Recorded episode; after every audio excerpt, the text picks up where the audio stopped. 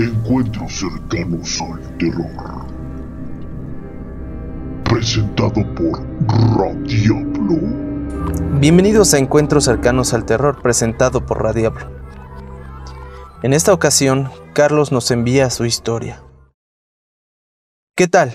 Mi nombre es Carlos y esto fue lo que me sucedió el año pasado. Hablo del 2022 cuando adquirí por medio de uno de mis amigos una de estas bocinas inteligentes que estaban muy de moda. La compré porque me gustaba la idea de modernidad que traen estas cosas. Además de que cuando iba a casa de mi amigo me gustaba todo lo que hacía. Y la verdad me dejó a muy buen precio. Cuando regresaba del trabajo tenía una rutina establecida en la bocina. Yo le decía, Alexa, buenas noches y automáticamente reproducía música en mi estación favorita. Bajaba las luces y yo me sentaba a leer un poco o a estudiar. Cuando iba a dormir le decía, Alexa, hasta mañana. Y la bocina apagaba las luces y dejaba de reproducir música. Esa era mi rutina nocturna, hasta que una noche cambió todo. Esa noche yo seguí los pasos de mi rutina normal me fui a dormir. Y hasta ahí todo estaba perfecto. Lo raro comenzó a las 2 de la mañana, cuando entre sueños me pareció escuchar a la bocina inteligente con una voz muy baja, contestando unas preguntas muy raras. el sol está más abajo en el cielo, su luz pasa a través de una capa de aire más gruesa, lo que fomenta la difusión de los rayos rojos. Fue en ese momento que me levanté de mi cama para revisar la bocina inteligente que se encontraba en la sala. De momento no vi nada, ni escuché nada. La bocina estaba apagada. No había señales de algo. Yo creí que era solo producto de mi imaginación o que tal vez estaba soñando. Al siguiente día regresé a mi rutina. Se me había olvidado completamente el incidente de la noche pasada. Yo seguí con mi rutina normal hasta la noche.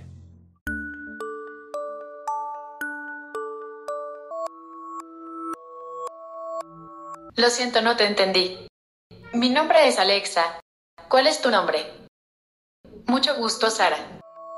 Me levanté lentamente y esta vez alcancé a ver la bocina inteligente con su típico color azul. Era como si alguien estuviera hablando con ella. La piel se me enchinó cuando escuché decir el nombre de Sara.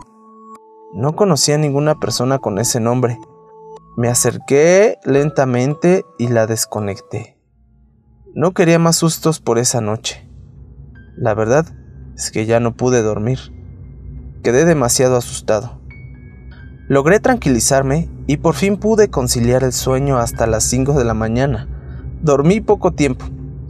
Ya por la mañana preparé mis cosas y esta vez hice mi rutina sin la bocina inteligente. Puse música en mi teléfono y me fui a trabajar. Así pasaron semanas hasta que un día regresé a trabajar. Y antes de entrar a casa, noté un resplandor algo raro dentro de la casa. Era como si estuviera prendida una luz pero de color rojo. Parecía uno de mis focos que estaba conectado a la bocina inteligente, pero era imposible porque llevaba semanas desconectada. Entré de manera cautelosa. Lo primero que pensé era que alguien había entrado y por alguna razón conectó la bocina. Tal vez para probarla o algo así. Exploré lentamente la casa. Solo era de una planta así que no demoré mucho en hacerlo. Cuando estaba a punto de terminar, las luces cambiaron de color y en ese momento Alexa habló sin que yo se lo pidiera. Reproduciendo tu canción favorita. Fue ahí cuando todo se volvió raro. La voz de Alexa ya no era la misma. Parecía que hablaba en otro idioma. Yo me quedé paralizado por lo que estaba sucediendo. No sabía qué hacer. Traté de acercarme a la bocina inteligente para poder desconectarla, pero mi cuerpo estaba demasiado pesado. La bocina inteligente cambiaba a voluntad el color de las luces de la casa. Ponía música y hablaba.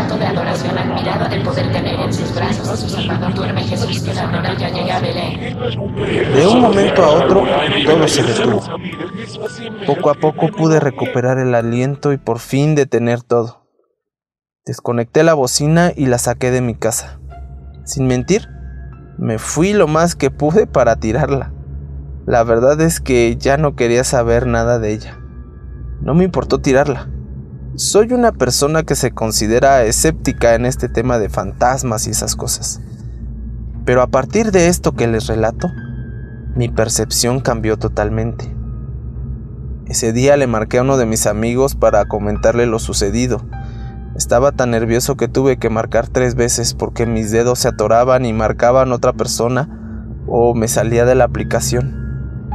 Por fin hablé con mi amigo y le narré todo lo sucedido desde las noches pasadas hasta esta misma noche.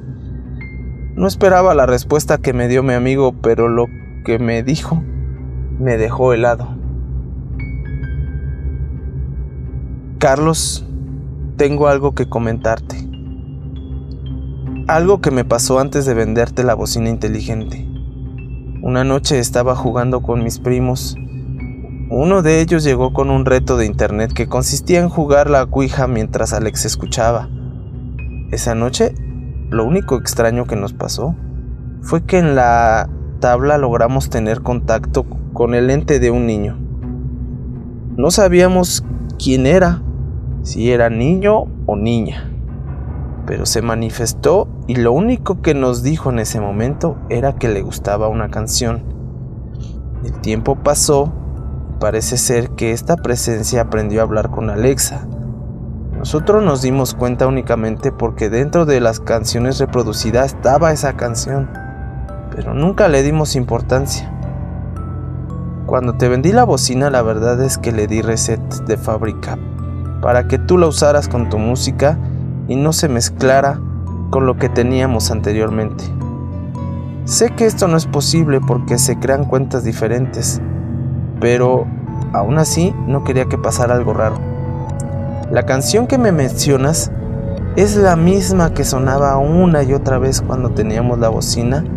Estaba muy raro. Pero lo más raro es que antes de darte la bocina, logré ver el historial de las acciones que habíamos tenido con Alexa unos días antes. Y uno de ellos era el nombre de una persona llamada Sara.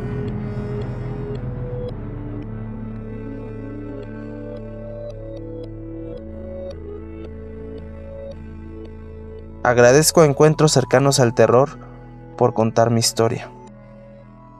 Hasta aquí la historia de Carlos que le agradecemos por compartirnos su vivencia. Nos vamos, no sin antes recordarte que si quieres contarnos tu historia, ya sea con tu propia voz o quieres que la contemos aquí en encuentros cercanos al terror, ponte en contacto a nuestro correo electrónico que es radiablopodcast.gmail.com o mántanos tu historia y aquí le ponemos rostro. Recuerda que tú haces este programa. Sabemos que esas historias sí pasan y nos encanta saber de tus encuentros cercanos al terror.